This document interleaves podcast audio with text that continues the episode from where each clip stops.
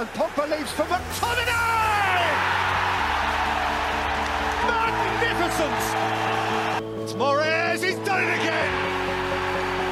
He has fizzed that into the bottom corner. Vardy for Chowdhury. And set for Maddison! He is one bright young thing! Alisson saw Salah running from his own half, so here, Mo Salah. Salah to settle it in front of the Kop. There's no feeling like that feeling. And now you've got to believe them. You have got to believe them. Hey everyone, welcome back to the 3PL podcast and welcome back to our 20th episode. We really appreciate everyone for sticking with us this long and we're really looking forward to continuing our journey on this podcast. We're going to start the podcast this week with our guest, Jasper, who's a friend of Peter's, a qualified FA referee.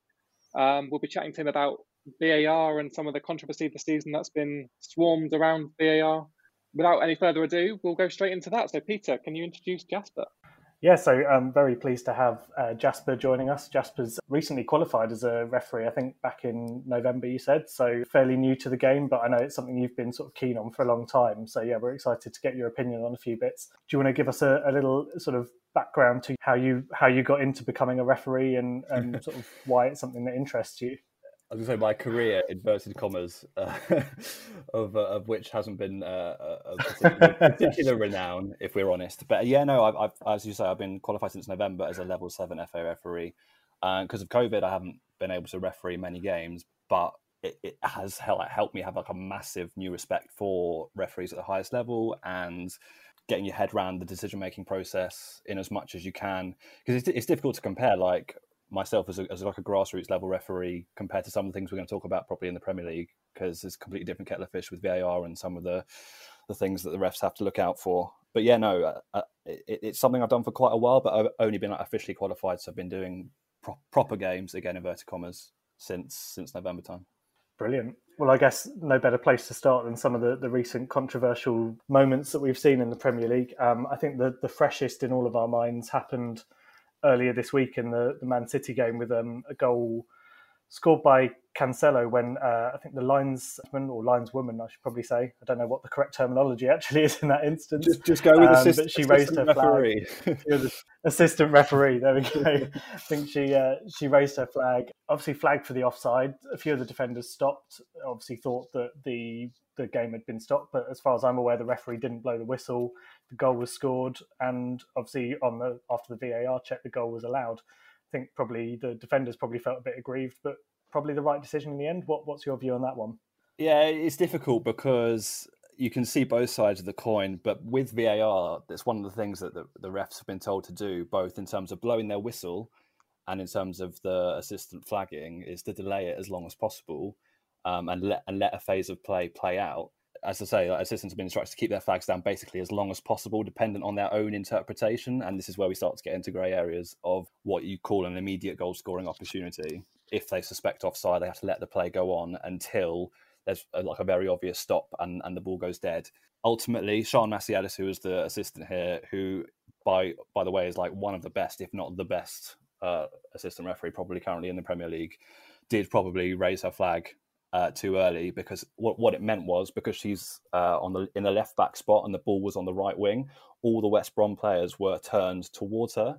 So in their periphery, or even though they're not looking directly at her, they see that the flag goes up. So your natural instinct when that happens is to stop. Obviously, they all stopped, and the City players all carried on.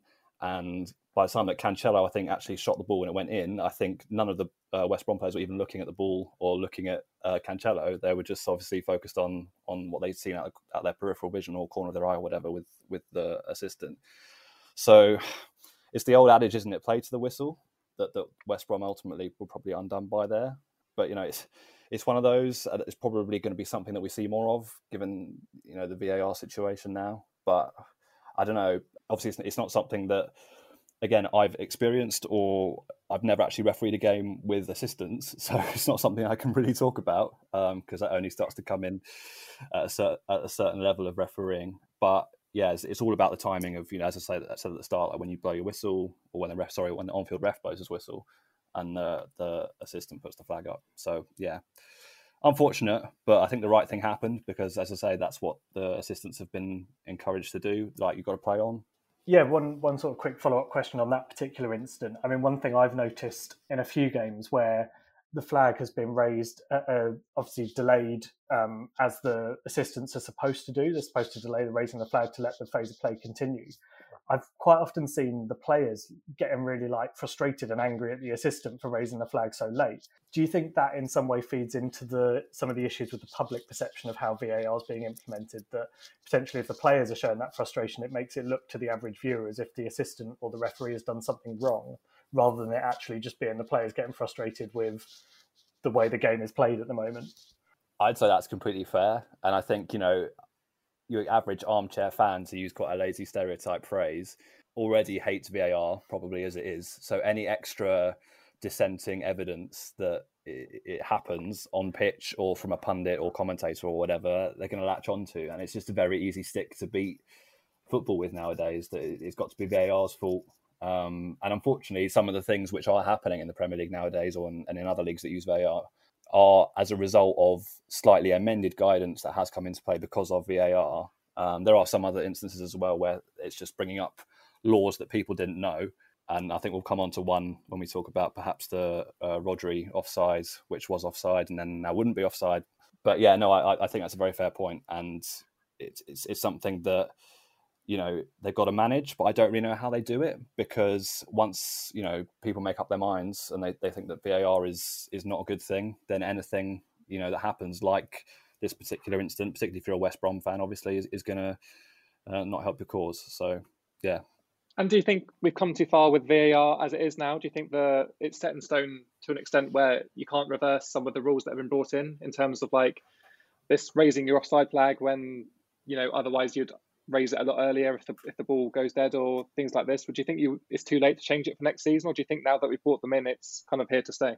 Uh, I think it's here to stay. I think we're just in that awkward, probably uh, limbo phase of having to, you know, go through some uncomfortable decisions, both for players, fans alike. Like, I, I don't know whether there's anything that they've brought in which is going to be completely taken out again. I mean, obviously, we've seen again to use the the Man City Rodri offside as an example. They've tweaked the law; they haven't changed it, um, or they've added in a little side note so that they can help uh, the referees and the VAR implement the, the law properly as as it's intended in the future. But yeah, generally, I, I don't think that that's going to change. It will be down to the players and down to coaching staff as well to drill uh, players to actually, you know, in that instance, keep playing onto the whistle and keep playing as if the assistant hasn't actually raised their flag. Because at, at the end of the day, it's the re- referee's prerogative to stop the game and blow the whistle.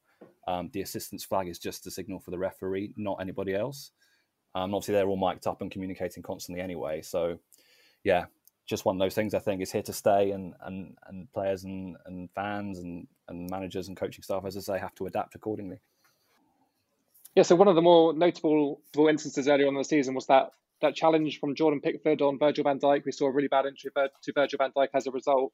And I guess the way VAR was used in that instance probably wasn't correct. It seemed like it was used retrospectively and there was no, you know, repercussions for what was a really, really poor tackle for Jordan Pickford. But because the play was dead, there were there was almost nothing the referee could do. So do you think that's something that needs to change going forward to stop players from getting really bad injuries when you know they shouldn't have to be in that position. Yeah, I mean it's it's that's very awkward to be honest with you, and uh, that's probably the biggest mistake that we've seen with VAR so far uh, this season. I think it was David Coote who was the man behind the screen at the time.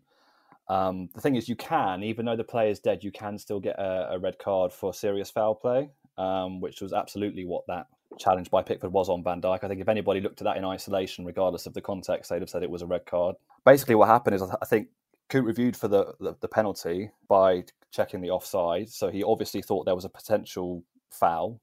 But then, for some reason, once it was proved to be offside, he then didn't go back and uh, do a, an official red card review for some unknown reason. Um, because, as I say, you can still be sent off um, following a, a, serious foul play tackle that endangered the safety of an opponent, use excessive force, blah blah blah blah blah.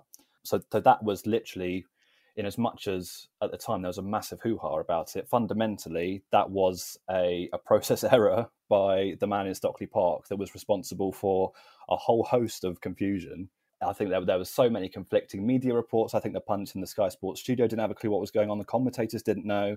It was only when I think the PGMOL came out on maybe the Monday or the Tuesday after, because Liverpool, I think, had asked for an official review into that incident, that they came out with a statement saying, "Look, we got it wrong. Mm-hmm. Um, that shouldn't have happened. It won't happen again." Tail very much between their legs. But that is one of those instances where, and I don't think there've been too many of them, where either the VAR or the on-field referee has really messed up and that's you know it's it's not something that the rules didn't allow for or sorry the laws didn't allow for i should say it was just human error and that's the thing about var football refereeing whatever there's always going to be a subjective element and there's always going to be the potential for human error and that's something again building what we said earlier that we just have to get used to occasionally mistakes are still going to slip through the net yeah i guess the the other incident that has happened recently where you could argue that the wrong decision was made regardless of VAR. I mean, depending on your viewpoint on the particular topic, was the the situation we saw with Rodri in the Man City game where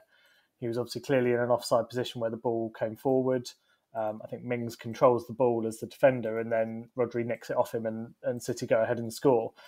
This one, I think, is probably for me the most confusing of the situations we've seen this season. For for a lot of them, I've seen sort of a weird situation happen, and I've been able to sort of understand why the decisions ended up where it was. But for this one, I still to this day don't think I fully understand why that goal was allowed to stand. So I'm I'm very keen to hear your full thoughts on it. Um, I know we sort of spoke about it briefly on uh, on our chat recently, but I'd like to sort of hear hear your full views as a as a referee as to why why that happened the way it did and how you think that kind of incident's going to be managed going forward.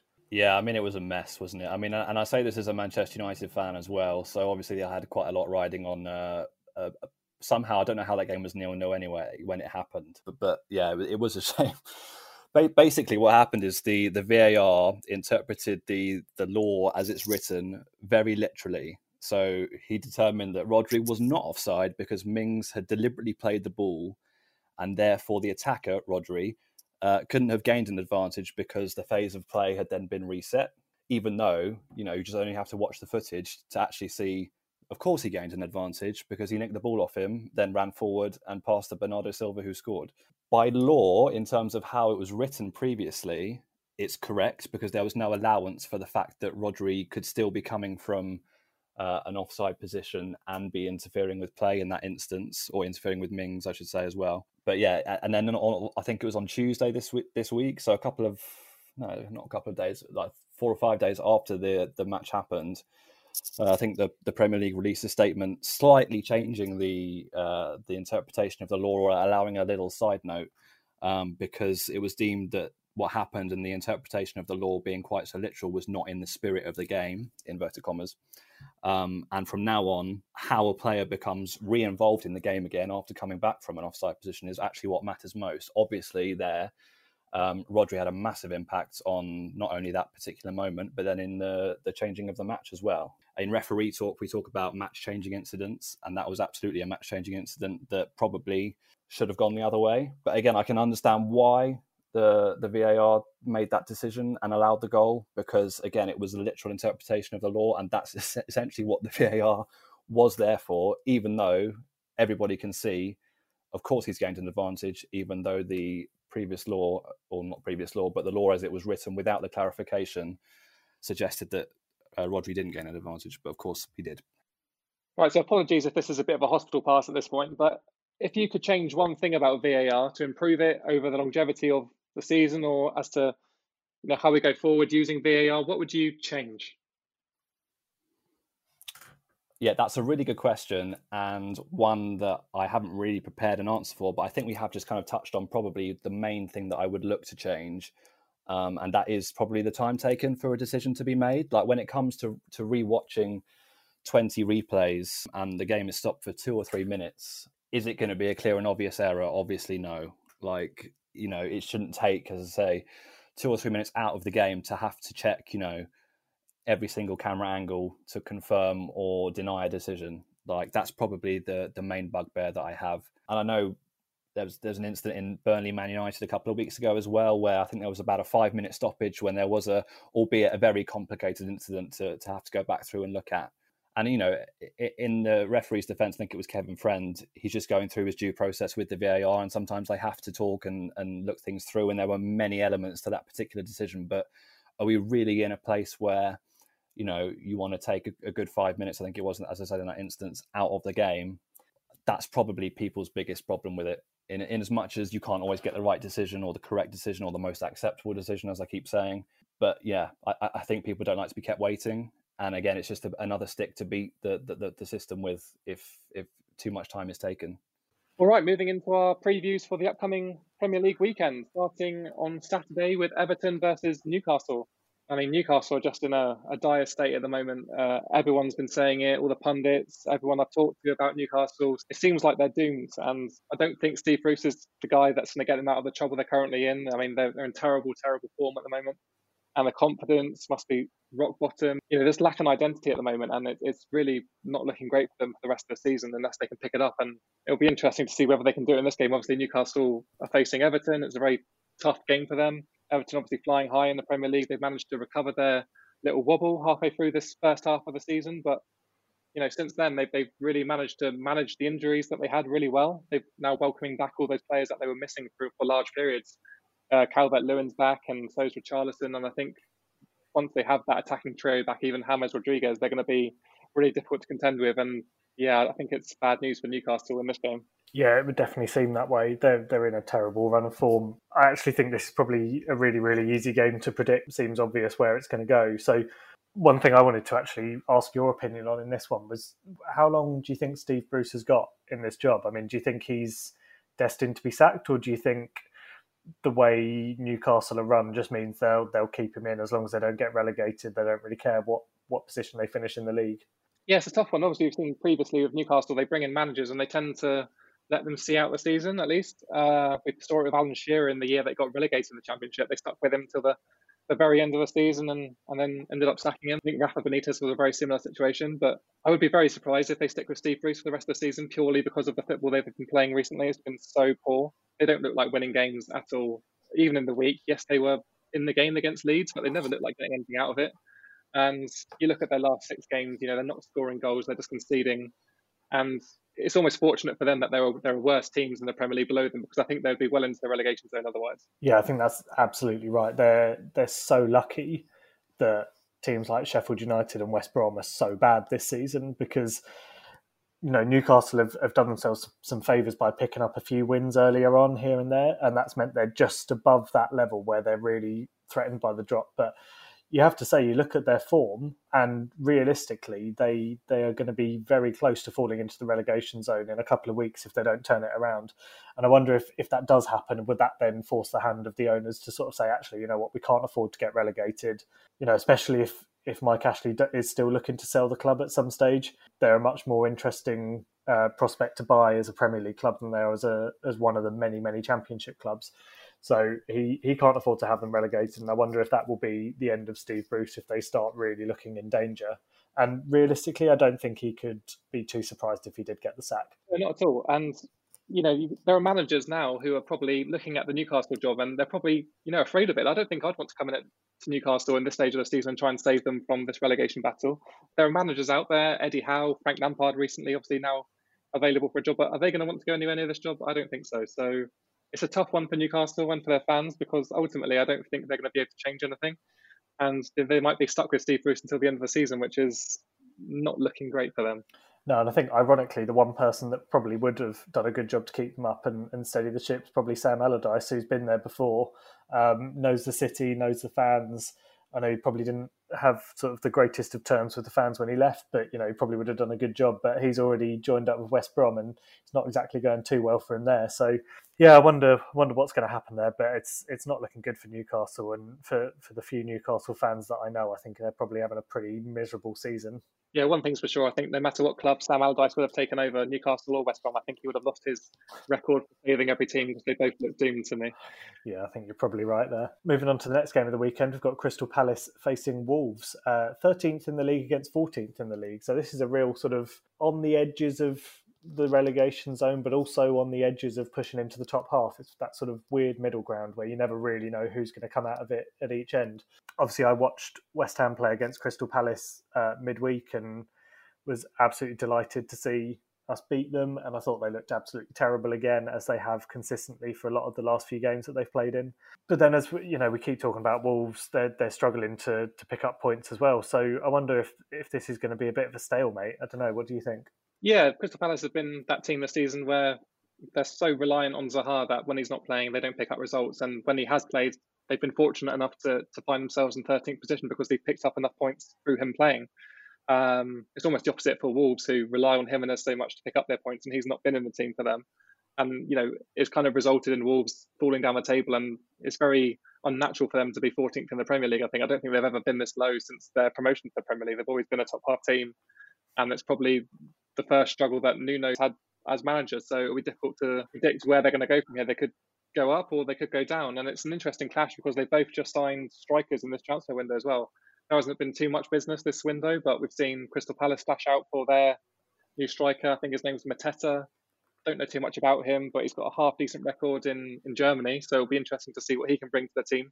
I think he's struggling with his work permit right now, which is pretty funny considering that you know the sign of the times and Brexit is so much more difficult now to get things over the line. But he's a Crystal Palace player. Whether he'll be able to play against Wolves, I don't know yet. And then it's a very similar situation for Wolves, who have signed a striker themselves with Willian José, who I guess has been brought in to do what Jimenez has been doing for so long. But whether he'll be able to hit the ground running and fit into this very unique Wolves team, it will be interesting. Um, but yeah, it kind of is set up a little bit to be a bit of a stalemate. Um, neither team have been too impressive lately if I had to edge towards one team, I'd probably say Wolves. But I think it would be a narrow 1 0 if they do get the win. Yeah, that's exactly what I've gone for as a, 1 0 Wolves win. And I think it's unfortunately for Palace, I, I, can't see their fortunes turning anytime soon with their style of play and their over reliance on Zaha. As you said, I think they're they're going to really struggle to get any consistent form going. I think I did see that uh, it looks as though their their new striker will be able to play in this game, but I mean, I'm not sure he looks good, but I don't think he looks like the kind of player that's going to come in and, and set their team alight and,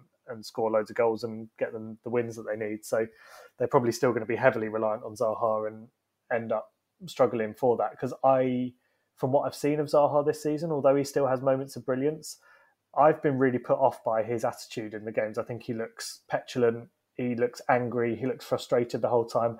Whenever one of his teammates plays a bad pass and it goes just past him, you can see his body language is clearly frustrated with them, and, and you can be the, the team's star player. But if you're going to start sort of showing that kind of attitude towards your teammates, I don't think you're going to be very popular in the dressing room either. So maybe something going on behind the scenes there. Who knows? Yeah, you put that very nicely, to be honest. Um, Wilfried Zaha is a bit of a dickhead. in that way for a long time now, and that's why opposing teams love to play him because you can wind him up and you can get them booked and you can get them sent off. We've seen it numerous times in the Premier League. James Ward-Prowse is especially good at it. Uh, those two are basically arch nemesis at this point. But yeah, I, I, don't know what his problem is with being a Crystal Palace player, but he doesn't seem to want to be part of that core unit. You know, doesn't seem to want to buy into their philosophy. He just wants to be the selfish player who is their star player, and he is that guy. Admittedly, he's, he's very good, but the way he comes across in terms of his personality on the pitch, um, would, I think would be a massive deterrent for teams looking to buy him. Yeah, absolutely. I think if you're one of the bigger clubs, the last thing you want is someone that's going to come in and cause trouble in the dressing room because that's just derails the whole team. And we've seen it happen in the past, and managers are very, very wary of that kind of player at the moment. So he's he's not doing himself any favors, and he's not doing his team any favors. So a bit of a trouble in paradise there for what used to be a, a love affair with the fans. I, I wonder if some of them might start to turn against him if he if he carries on the way he is. Right, moving on then, we have Manchester City versus Sheffield United. At the moment, it's top versus bottom in the Premier League, and you would think the difference in these two teams is pretty substantial at this point. I mean, we've seen Man City just go from strength to strength recently. They've been the best team in the Premier League by a country mile. Not only have they been scoring goals, but they've been keeping clean sheets. They look almost impenetrable as a defence now, and it's you know credit to I guess the system at Man City and how Pep's brought in these defensive players to build around. And finally, I think he's got combination right. Um, Dias and Stones look like a really established centre back partnership, and with Ederson in goal as well, it's going to be very difficult to score goals against. And then you look at the team they're up against in this matchup, Sheffield United, who have been almost the most goal shy team in the Premier League this season without an established striker. You would think there's going to be a almost a cricket score line in this one because we saw what Man City did to West Brom in the week. And Sheffield United have been worse than West Brom this season. So, for my money, I think it's going to be a big scoreline. I predicted 5 0 last time, and they got it spot on, but it'll be very interesting to see if Manchester City can keep up their goal scoring form without Kevin De Bruyne in their team, but I kind of fancy them to do it. To be honest, I can see another three four nil prediction. You know, we always say this about one game in the game week, but it seems like an absolute no brainer, doesn't it? You you can't see you, you could put as much money as you want on Sheffield United to get something from this, and it's just not going to happen. There's teams that you can see always see bottom of the league getting a fluke result against, but this is not a game where you can see that happening. City looks so in control of their position in the league at the moment.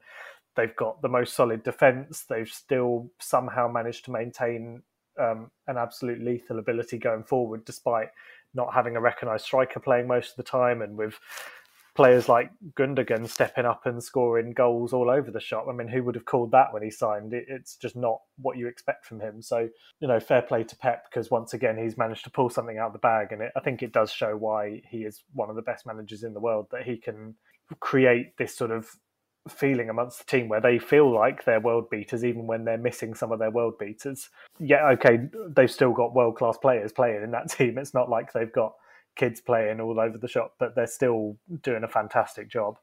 Um, as for Sheffield United, yeah, they're you know they've, they've had some decent results recently, especially in they're having a good run in the FA Cup, which will give them a good bit of morale. They got their win against Newcastle, so it's not as much doom and gloom as it was a few weeks ago, but they're still they've still got a long way to go before they're even thinking about surviving this season, let alone finishing anywhere other than bottom of the table. So yeah, I think I've gone with a, 3 0 win for Man City in this one. What was your prediction? Yeah, I'm going to match you actually. I'm actually thinking that their goal rush might come to like not an end as such, but I think they'll just start to calm down a little bit because recently they've been putting four, or five goals past every opponent, and you'd think eventually, you know, maybe a team like Sheffield United might just give them an unexpected problem. Um, not a problem as such if they're going to score three goals, but still, yeah, that's what I'm going to go with. And I just want to touch on Pep actually because we saw earlier in the season that he was, you know, in negotiations to sign a new contract. We didn't know if he was going to stay, whether he was going to go. And I think we are now realizing why he wanted to stay so much because he's brought in so much defensive cover in this team, so much defensive ability that he, I'm sure he just wanted to see it play out and see how competitive they'd be this season. And as we're seeing, they are well up there, and if not, they're the team to beat now. So credit to Pep for sticking with his project because you know he's been there for so long now that I think he just wants to see it through. And if he could see it through and win the league this season, I think it's a great story for them. Yeah, absolutely. I think it would be, and I think fair play to him for sticking it out because there was definitely a time where the easy option would have been to call it a day on his time there. Except that he won some great competitions with them, got a great trophy haul, put together one of the record beating teams in the Premier League, and then he could have moved on to maybe managing Italy and you know win another league title there. But he stuck it out, and I think a big part of that is he does still want to win the Champions League at Man City, and I think he's desperate for that. Um, whether that will happen this season, I'm not sure because you can have great form in the league and then still come up against some formidable opponents in that in the Champions League. But he'll obviously want to do that, and I think we'll probably see him here for a good couple of seasons more, unless something goes horribly wrong. Okay, and then moving on from a team flying high at the top. We've got 18th place against 19th place in our next game, an absolute massive uh, game for both of these teams. West Brom uh, facing Fulham. I mean, this is this is a six pointer if there ever was one, because whoever wins this game gives himself a massive advantage, and the team that loses is going to be in real, real trouble. So the pressure is going to be on both of these teams. I think this is one of those rare occasions we've had this season where I think both sets of fans will be glad that it's an empty stadium because, firstly, I don't think you'd want to go to a game this stressful, and secondly, I don't think you'd want your players to be affected by the stress in the stadium either. So, I mean, it's a tough one to call. Neither team have been great, both on fairly poor form. How do you see this one going? Yeah, as close as these two teams are in the league table, I actually see it being quite a one-sided matchup. Uh, West Brom have been dreadful even before Sam Allardyce came in, I thought they were in trouble, but he seems to have brought them almost nothing at this point. Defensive stability is his thing, and he hasn't done that. They shipped five goals against City, shipped a lot of goals against Arsenal and Leeds, and I just wonder why you know it's still happening with a manager of his ability at the helm now. It doesn't seem to have changed much, and that's a massive problem for West Brom because I don't think it's going to change now. I think he's had his initial period where you'd expect him to pick up points as that little bounce you get with a new manager, but it's not happened. Whereas you look at Fulham, who, despite losing their last two games, they've not been outplayed in either game, and those are against good teams in the Premier League. Yes, a loss against Manchester United and a loss against Chelsea, but they only lost by one goal in both games. And before that, they had a fairly decent run of results. So for me, I think Fulham are a much better team than West Brom, and I hope they show it in this game because I think it's credit to Scott Parker that he's managed to get this team singing on the same song sheet because for so long they weren't doing that at the start of the season. And yeah, I, I honestly don't think it's going to be a massive scoreline because, like you said, it's a huge game, and this tends to affect the score and you know how freely players play. But I do think Fulham are going to get the win, um, a 2 0 win as well. This is getting embarrassing because I've gone for a 2 0 Fulham win. We're back to our old Not ways of the same predictions. Um, but I think you, you nailed it spot on. I mean, I, I was. I was tempted by a nil-nil when I was making my predictions because that, you know, that's what we see in these games. And I think, if I'm right, I think the reverse fixture of this earlier on in the season, I think I predicted a three-three and it turned out to be like a one 0 or something. It was really boring. But yeah, I do see Fulham winning this one. I, I was looking at um, West Brom's sort of history this season. I think they've, if I'm right, they've kept two clean sheets all season, and they were against Sheffield United and Burnley, two teams who notoriously just don't score lots of goals anyway. So their their ability to defend is up there with the worst in the league. And you know, is that really a surprise with the players that they've got playing in defence? You know, Kieran Gibbs not at his peak of his career anymore. And then they brought in Ivanovic, didn't they, as obviously like the Premier League experience to come in and manage that defence, and that's been an absolute disaster. So I think Fulham will be looking forward to getting some goals in the net and, and getting themselves a good three points, and that will give them a big advantage over West Brom for the rest of the season. Yeah, I just feel sorry for Sam Johnson in goal for West Brom at the moment because he's shown this season that he's a quality goalkeeper, yet they conceded 11 more goals than Sheffield United, who are rock bottom of the Premier League. So, yeah, it must be a, a tough job for him at the moment. Yeah, it is tough, isn't it? Because he's clearly uh, got fantastic ability and he deserves a huge amount of praise for some of the um, saves that he's made. And he's got a great sort of command of his box, but he's just being let down by the players around him massively. You can see him going when inevitably West Brom get relegated, you can see him signing for another sort of mid-table Premier League club as maybe not their first choice, but a really, really solid backup keeper. And I think his time will come in the Premier League where he'll he'll be one of the best. He'll definitely be a, a mainstay in a lot of people's fantasy teams for the next few years. Yeah, hundred percent. I think he's one of those players who will definitely get a move at the end of the season. We saw it with relegated teams last season. They tend to find their ways back into their Premier League, and he's definitely one of those players that will look to do that. I imagine. Right, moving on, we have probably the biggest game of the weekend. Uh, Arsenal versus Manchester United, a, a, game which historically has always provided a lot of entertainment, a lot of goals. And yeah, I don't really expect this to be any different, to be honest. I think both teams are banging in form at the moment, and Arsenal are, are resurgent at the moment. You know, they've, they've come so far from where they started the season. Uh, you go back a couple of months and they were fighting off relegation. Now they're on the brink of Euro- Europa League. So honestly, it's almost been impossible to predict what Arsenal are going to produce this season, but they do seem to have finally found something that they can hold on to in terms of how they play. And it's credit to the young players that have come into the team because they've done really well. And if, if anything, they've been the most important players in this team now. Uh, Saka and Emile Smith Rowe have been revolutionary for this team. And now they've brought in Martin Odegaard as well, another young player who could potentially do the same thing across that attacking three. So it's very interesting to see where Arsenal go for the rest of the season. Then Manchester United obviously have been flying as well, uh, scoring goals left, right, and centre. Fernandes being influential as ever. So yeah, I think it's set up to be one of the better games of the season for sure. Yeah, and it, it's as we've said before, it's historically it was a huge clash, a massive rivalry, and I've I've said before I'd love to see it get back to that because they're two teams that we we grew up watching fight out for these titles. And yeah, as you said, I mean, massive, massive respect to Arteta for turning around the form because so many managers would have just crumbled under that. We were saying a lot of stuff about you know has he lost the dressing room? Has he has he got the right tactical mind to do it? Has he got the right players? Where does he turn it around? And he's he's turned to the youth, and it's worked miracles. And absolutely fair play to him because I did not see this turn of form coming, and they've they've become a team that are competing to be right at the very top. You know, they're sitting in eighth position at the moment. They're only four or five points off the Champions League places. So they're they're in a huge position to actually push on from this and, and fight for the Euro, for the European places, which no one would have seen coming a few weeks ago. So yeah, I think you're right. Two teams banging form should be a really exciting game. It's not that kind of game like we saw Man United Liverpool in the league where they're two teams in form, but they're you know they play out a stalemate. I think this could be a really free flowing game. Their styles of football should work perfectly to allow that to happen. So I'm I'm excited for this one. It's definitely one that I'll be trying to watch um, over the course of the weekend. Yeah, me too. Uh, I'm going to push you for a prediction though. I'm going to go mm-hmm. for a two-all draw. Uh, I think it will be a very close game, and I don't think a draw really damages either team too much. So that's what I'm going to go with. Nice. I was worried when you said the two because I've gone for a two-one win to Man United. So similar predictions, but I, I do think United will have just a little bit too much. I think you know they've, they've got some real experience in that team that could potentially take advantage of, of some of the more youthful aspects of um, Arsenal's team. That's not to say that Arsenal's youthful players haven't got the ability, because I think they've been fantastic. But I think in a game of this magnitude, sometimes that experience and that depth of, of team that United have got will, will quite often win through. But I don't think it will be comfortable. I think it's going to be exciting. There'll be chances at both ends, and hopefully a bit of controversy again as well, because we all enjoy that in these big games. Yeah, very true. Um, just a quick question from me. I don't know how much you know about Martin Odegaard, uh, whether you've heard about him, uh, watched him play. Yeah, what do you think as, of that for as, as a signing? Do you think he's going to be a success at Arsenal? Do you think he's a little bit young to bring in and rely upon week after week, or do you think he's going to set the Premier League alight? Yeah, I actually know him very well, having managed him for about 12 seasons in my um, FIFA career modes. He was the first signing I used to make in a lot of. Uh, first name basis. Exactly, yeah, good old Martin. We get on well.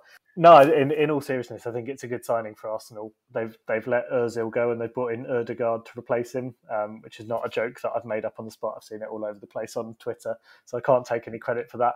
But I think he's a good player to bring in, a young player with tons of potential, huge amount of skill. If you think of a player and think of like skills and goals compilations on YouTube, he's up there with the ones you always see. For, you know, he's he has got a huge amount of talent. So I'm excited to see him in the Premier League. I hope he's not going to be a signing that comes in and warms the bench for the whole season. I hope he does get a chance to come in and play in that team because I think he could do a great job, especially with the other young players they're bringing through. It could be a really exciting team that Arsenal will build in there. Yeah, I agree. I think it'd be really good for Arsenal to you know bred him into the team, and it would be interesting to see if they sign him on a permanent deal at the end of the season. If it is successful, I think it would be a really good signing for them going forward. A nice young signing, uh, someone that's got like abundance of potential as well. So it could be very interesting for Arsenal to see if he gets that game time. Okay, moving on to Southampton against Aston Villa, um, a game I probably would have been quite optimistic about a couple of weeks ago, but recently we've really started to drop off in terms of form, mainly down to injuries, in my opinion. I think we've been badly hit recently with some injuries to some really key players, and unfortunately that's hit our momentum and you know we're starting to fall down the table a little bit but i don't think it's anything to worry about necessarily i think we've just been really unlucky with key players dropping out of the team at key times um, it's a tough matchup though aston villa have been flying this season uh, we've seen all year jack Grealish is the man to stop and again scored again in the week against burnley but yeah, I think it's going to be a tough matchup for us, um, especially if we do have these key players missing. Our left and right back at the moment, Bertrand and Kyle Walker Peters, are debatable to make this game. So without them, I think we could struggle against the attacking caliber that Aston Villa have. But yeah, it's going to be an interesting matchup for us. Yeah, I, I think you're you're absolutely right about the injuries, and I know we've spoken about this, but I think in situations like this where you lose several key players, sometimes you get lucky and you can you can ride through that and pick up some wins, but most likely what's going to happen is you end up dropping some points in games that you otherwise feel like you should win, and it's hugely frustrating as a fan to watch it. I've seen it time and time again with West Ham, where we've had awful injuries all season, and it's been really frustrating knowing what could have been if those players were fit. And I think, unfortunately, that's the period that, that Southampton are going through at the moment. In some ways, it makes that 1 0 win against uh, Liverpool even more impressive because that was with some of those key players missing. So, shows even more how, how much of a good result that was. I think this is, is a game that I I've put down as a draw. I've put down as a one-one draw. Um, I, I think a few games ago, you're absolutely right. I would have gone for Southampton to win it all over. But then, you know, earlier today, I was thinking, well, probably Aston Villa win this one. But then they've sort of capitulated a bit against Burnley midweek and showed a bit of weakness there. And I think I spoke last week about the fixture congestion catching up with Villa after having so long off and then having so many games coming thick and fast. I do think that's playing a factor, and I think it probably will continue to play a factor into this game. And that's why I've not gone for them to win. I think probably a draw is a fair result. And I think given how decimated your squad is at the moment, I think it would be a good result for Southampton in the circumstances. Yeah, I 100% agree, and that's why I've gone with the same scoreline, which is uh, almost calmer at this point, isn't it? So we can start coughing each other's answers. But uh, yeah, I don't think we're going to have it quite in us to get the better of Aston Villa, unfortunately. If we do have one of those two wing backs missing, it's going to be difficult for us to play the same way we've been playing all season. And I'm hoping the games do catch up with Aston Villa because I don't think a fully fit Aston Villa would struggle against us too much at the moment. So that's what I'm going to go with a one all draw. Again, a quick question on Aston Villa. Obviously, they've signed uh, a Sanson this window, a, a really experienced European player who's got Champions League experience with Marseille. Do you, do you expect them to now push on towards European spot uh, with these signings, or do you think they're just going to build for next season and try and you know, push on next year? It's a really tricky one because some of the form they've shown suggests that they absolutely should be pushing for Europe. And you think the signing of Sanson is a clear sign of their intention to do that. He is a player that's played in Europe and consistently played in Europe. So you have to think that for him to have signed for Aston Villa, there must have been a promise of that that's their intention is to push for those places, which sounds like a silly thing to say because surely every club's intention is to push to finish as high as possible. But he must have seen something in the team to think they've actually got a potential of getting there. I think they can do it. I, I think a huge amount of it is going to come down to exactly what we've just said: this fixture congestion and the fatigue. They've they've been the worst hit by COVID this season. They've still got two games in hand over most of the teams around them. So those two games have got to be played somewhere. And especially with a lot of the other teams around them playing in the cup games, there's not that much opportunity for them to play those games. So they're going to get wedged into points where they don't really want to be playing. And I think that might come back to bite them, which would be hugely unfortunate for them given how well they've played. And a situation outside of their hands would, would take that away from them. But yeah, I think going back to the actual signing of this particular player, it's definitely a sign of intention. It's a good signing for them. And I actually think it might free up Grealish a bit more to, to push forward and have to do slightly less defensive duties than he's had to so far this season because there's other players there now to cover him. And, and maybe that will allow him to become even more prolific than he has done so far. Yeah, definitely. Big signing for Aston Villa. By all accounts, I think it's really impressive and it shows their intent. Right, moving on. Big game, really. I mean, it's not a huge game in terms of matchups, but it's a huge game, really, because we've seen this week that Chelsea have sacked their manager and Frank Lampard is no more.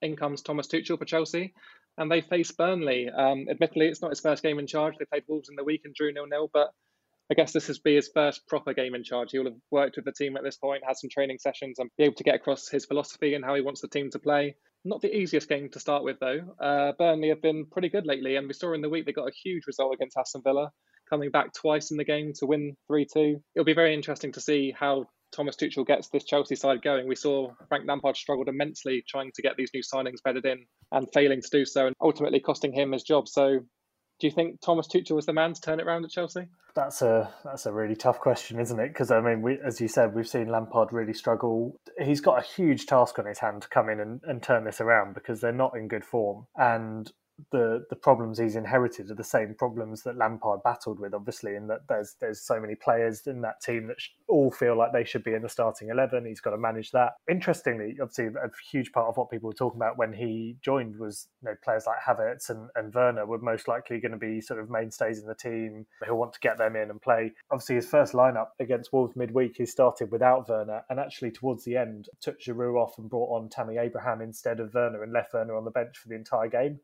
whether he's giving him a rest before playing him at the weekend or whether that's a sign of his intentions to maybe make Werner fight for his place in the team. I don't know. It's um, surprised me to be honest, and I, I think it probably surprised quite a few Chelsea fans as well to see Werner not getting involved in that game at all. But he did leave Havertz on the pitch for the entire game, so there's probably there, some sign to the, his intentions there as well. I think the key part for me is that he's got to find a starting eleven that works and then he's got to manage the expectations of the players that find themselves not in that starting 11 it sounds really simple when you put it like that but it's not going to be simple at all and i think he's he has got a huge job in his hands and honestly i don't even want to try and predict where they're going to finish this season because i think it's just such a difficult one to call. I mean what about you? Do you think you see where this is going or do you agree that it's just going to be a, a whirlwind for him?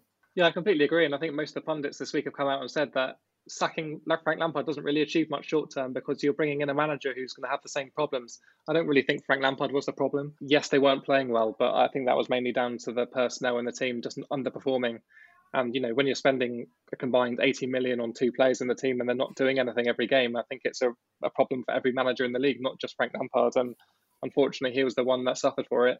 I guess the only counter argument is that Thomas Tuchel has a lot of experience managing some big egos in his time in different clubs. He's managed Mbappe and Neymar at PSG, and I, I would have thought that's going to help him try and almost win around some of these players who have probably fallen out of love a little bit of Chelsea, uh, especially Werner, especially Havertz, players who haven't really got used to the Premier League, and I think maybe he'll sit them down and be like, you know, this is how I want you to play, and if you don't play this way, then you know we'll move you on in the summer, blah blah blah. But I think it's a good sign that they've gone for a, a high caliber manager. I think he is someone who's used to winning and will probably instill that mentality into the Chelsea players. But again, it's going to be a very tough season for them going forward. I think they'll struggle to get any real momentum going, especially within the next couple of games because they've got some tough fixtures. And I don't think this is an easy one either. I spoke earlier about Burnley and how well they did to come back against Aston Villa, but we completely forgot to talk about their win at Anfield last week. The one team to beat Liverpool at Anfield in about three years.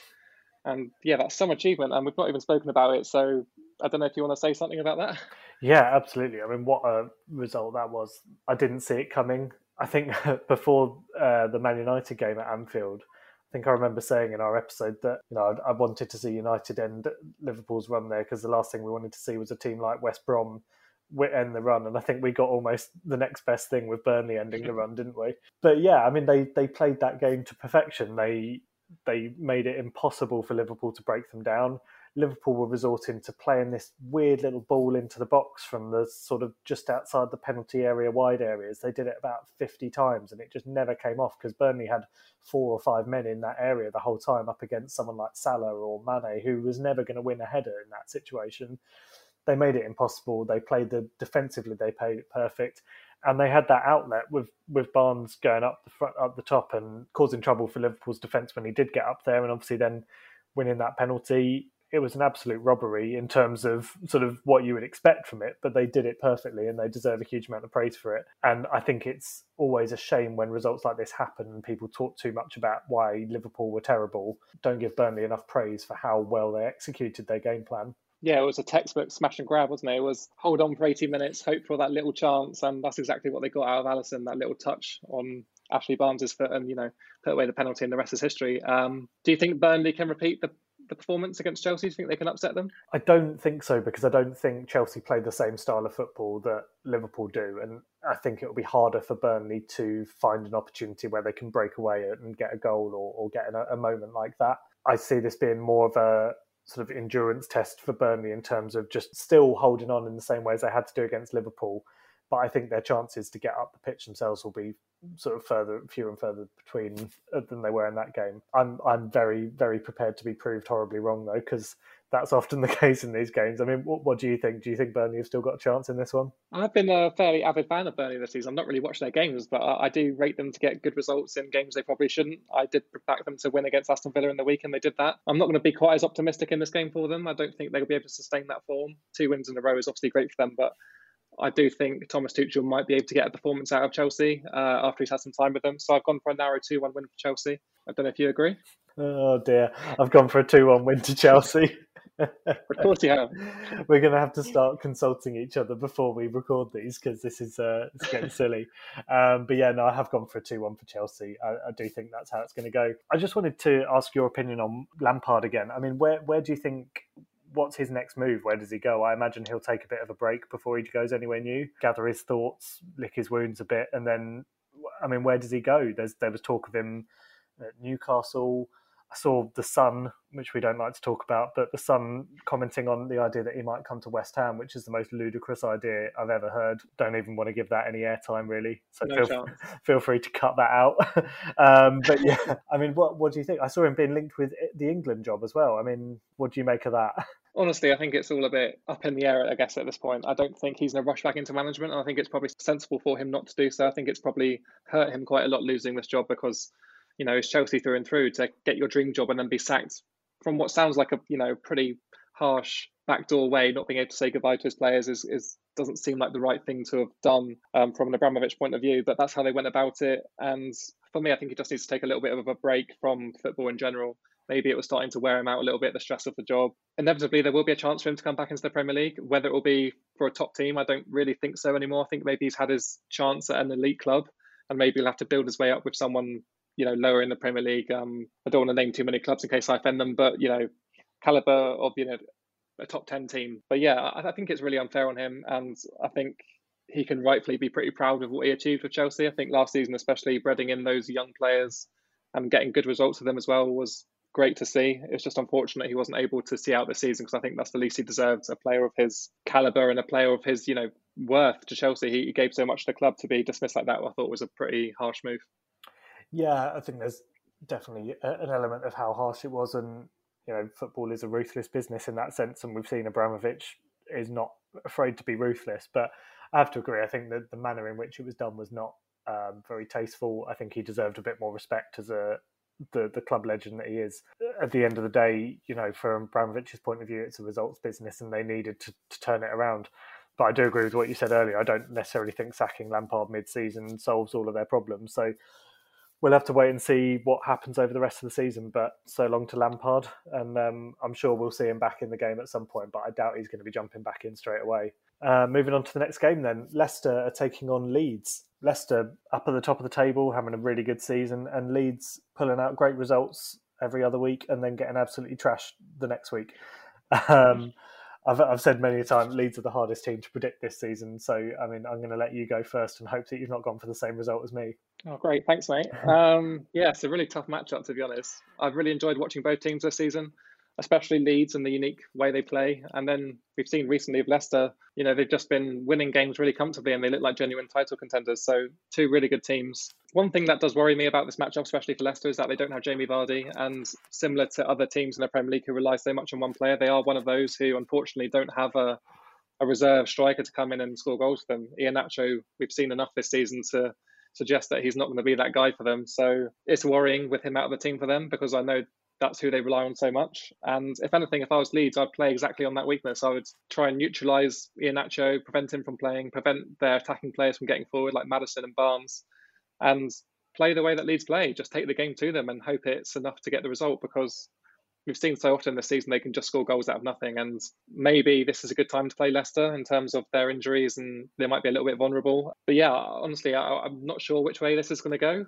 Um, I've gone for a draw. I've gone for a two-all draw. If you put down the same thing, then yeah, I guess we'll just copy each other's predictions for the rest of the episode. no, see, I've actually I've written down a two 0 Leicester win, but when I was doing these, I'd forgotten completely about Jamie Vardy being out. Uh, which is a fairly vital part of the equation. but I'm going to back myself. I'm going to stick with my 2 0 prediction because I don't like to change them once I've written them down. It's sort of my, my little rule. So, yeah, Leicester 2 0 win. I don't know where the goals are going to come from. But, well, no, that's probably unfair. I mean, I guess Barnes and Maddison and the players in that team have still got the potential to score the goals. So, it's not the most ridiculous prediction ever, even without Vardy. But it's probably not going to be quite as straightforward as I thought it might be. I just find with Leeds, you never know what Leeds are going to turn up. And I didn't see it myself, but I saw uh, a comment from a journalist who was at the uh, Leeds Newcastle game midweek. Said pretty much the entire Leeds team collapsed on the ground in exhaustion at the end of their game. Obviously, we've talked a lot, or there's been a lot of press about the way Leeds play and can they maintain it for the whole season. A lot of their fans get very upset when we talk about this because they like to point out that their running stats actually improved towards the end of last season. Might have had something to do with the fact we had a massive COVID break in the middle that gave them all a chance to recover.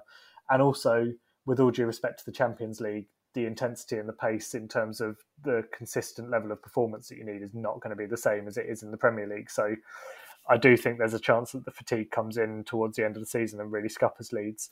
I mean, what do you think? Do you think that's a genuine thing, or do you think that's just sort of journalists and, and myself jumping on a, a bandwagon and getting a bit carried away with it? Yeah, you're starting to sound a lot like Karen Carney over there. Um, she made some very similar points about Leeds potentially burning out towards the end of the season personally, I don't think it's going to happen. Um, I think they've got enough players in their squad probably to replace to prevent that from happening. But I guess it is a worry for them that their intensity is going to catch up, and if it does, I imagine it's going to be a very tough situation for them to deal with because you can't have just say 15 players out on their feet every game. But that's what Bielsa demands, and that's how they play. So it's worked for them up until this point. So I think it should be all right for the end of the season at least. Um, and then we'll see if he changes his methods next season because we've seen this year that it's going to be very difficult for them to play the same way as they played in the championship. Yeah, it is. But the thing with Bielsa is I just can't see him changing his style of play. It's it's it is his philosophy, and it's so ingrained in his in him that I just don't see anything changing. So whether he is sort of not suited to the Premier League in that sense. I, think that would probably be stating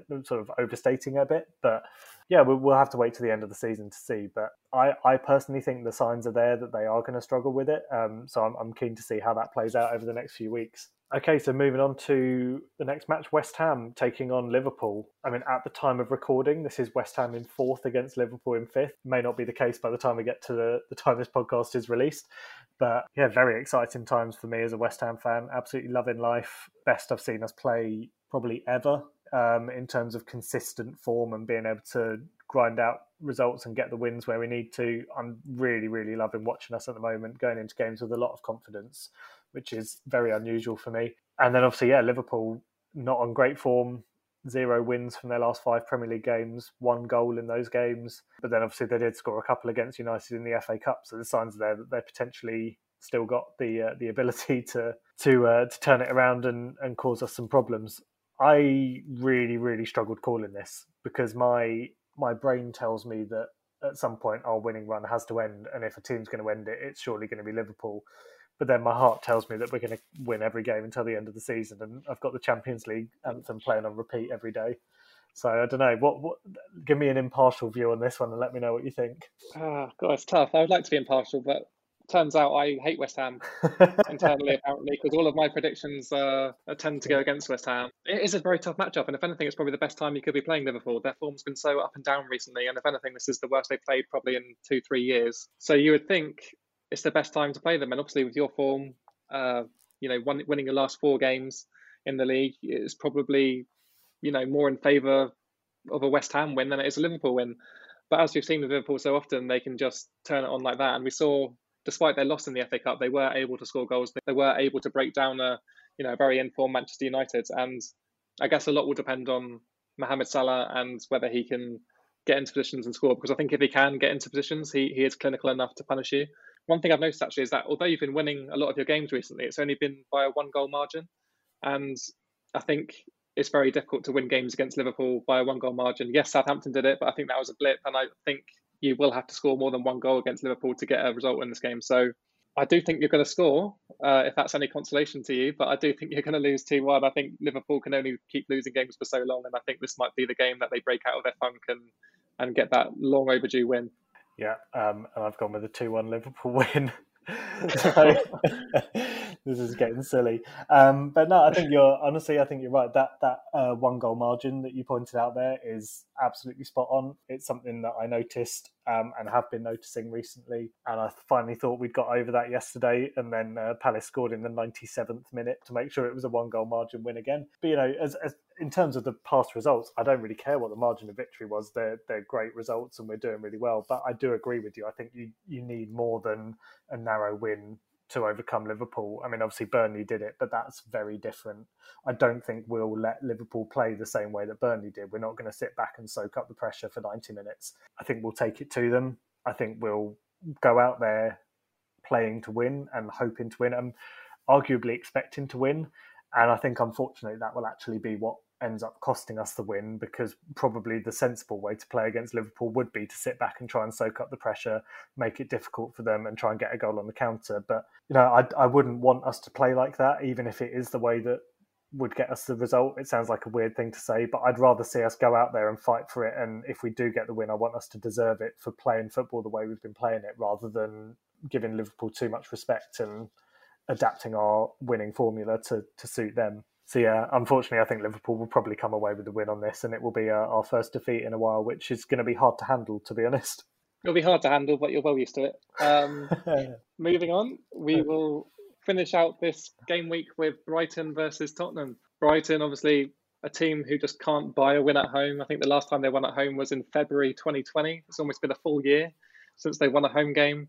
And, you know, they're coming up against Tottenham side who are just full of goals. Really bad matchup for Brighton. And I think Tottenham are starting to refine that early form a little bit. They've kind of found Ndombele uh, a place in the team, and he's, he's really starting to influence their play. He's starting to get forwards, and you know he saw against Sheffield United he got a goal, a really well taken goal as well. And when you've got other players contributing goals as well as Kane and Son, I think it's going to be really tough for teams to try and compete with them, um, especially against Brighton, who just yeah, like I said, they don't turn up at home. So it should be one way traffic, I imagine. Yeah, I I would agree with you. I think uh, it's perfectly set up for Spurs to win. Brighton just yeah, they're not finding it easy to get wins in this league at all. You know, even the games they have won, they've not looked comfortable. They've looked really shaky, and I think they they're another team that you would have to say they're lucky that there's other teams around them that are worse because otherwise they would be in the relegation zone. And as it is, they're only one place above the relegation zone,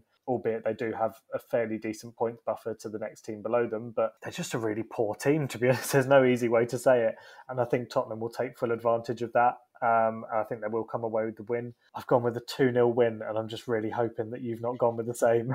Oh, it was close. I've actually gone for 3 0. I think it's going to be more convincing than that. Uh, Brighton at home, they're not scoring goals, they're not winning games. I don't see how they're going to be competitive in this one. It's a shame because they do play some good football at times, but the fact they've not won a game since you know almost a year ago says a lot about their potency in front of goal. And yeah it's you know it's almost one of the easiest games to predict this weekend. Yeah and i think if if any team needs some reinforcement in the transfer window you'd say brighton have got to be one of those. Um, they need they need someone that's going to be a, a talisman and start scoring goals. I don't think they can rely on Neal Maupay and, and obviously Welbeck, who I think I think Welbeck's injured at the moment. Um, surprise, surprise. They definitely need someone to come in and, and take the lead and become their goal scorer because if they don't have that, I just don't see how they're going to win games. There's too many good teams in the Premier League to rely on average strikers to get you through it. Um, and I think that's going to be their downfall. Yeah, I think the rest of the season could be a bit of a struggle for Brighton. All right, and that brings an end to this episode of the 3PL podcast. A big thank you to Jasper for coming on and chatting with us. And finally, a big thank you to everyone out there who continues to listen each week. We'll be back again next week to preview all the upcoming games in the Premier League. Until then, make sure you are following us on social media that's Facebook, Twitter, and Instagram. And also make sure you're subscribed on YouTube to never miss an episode. And we'll catch you all again next week.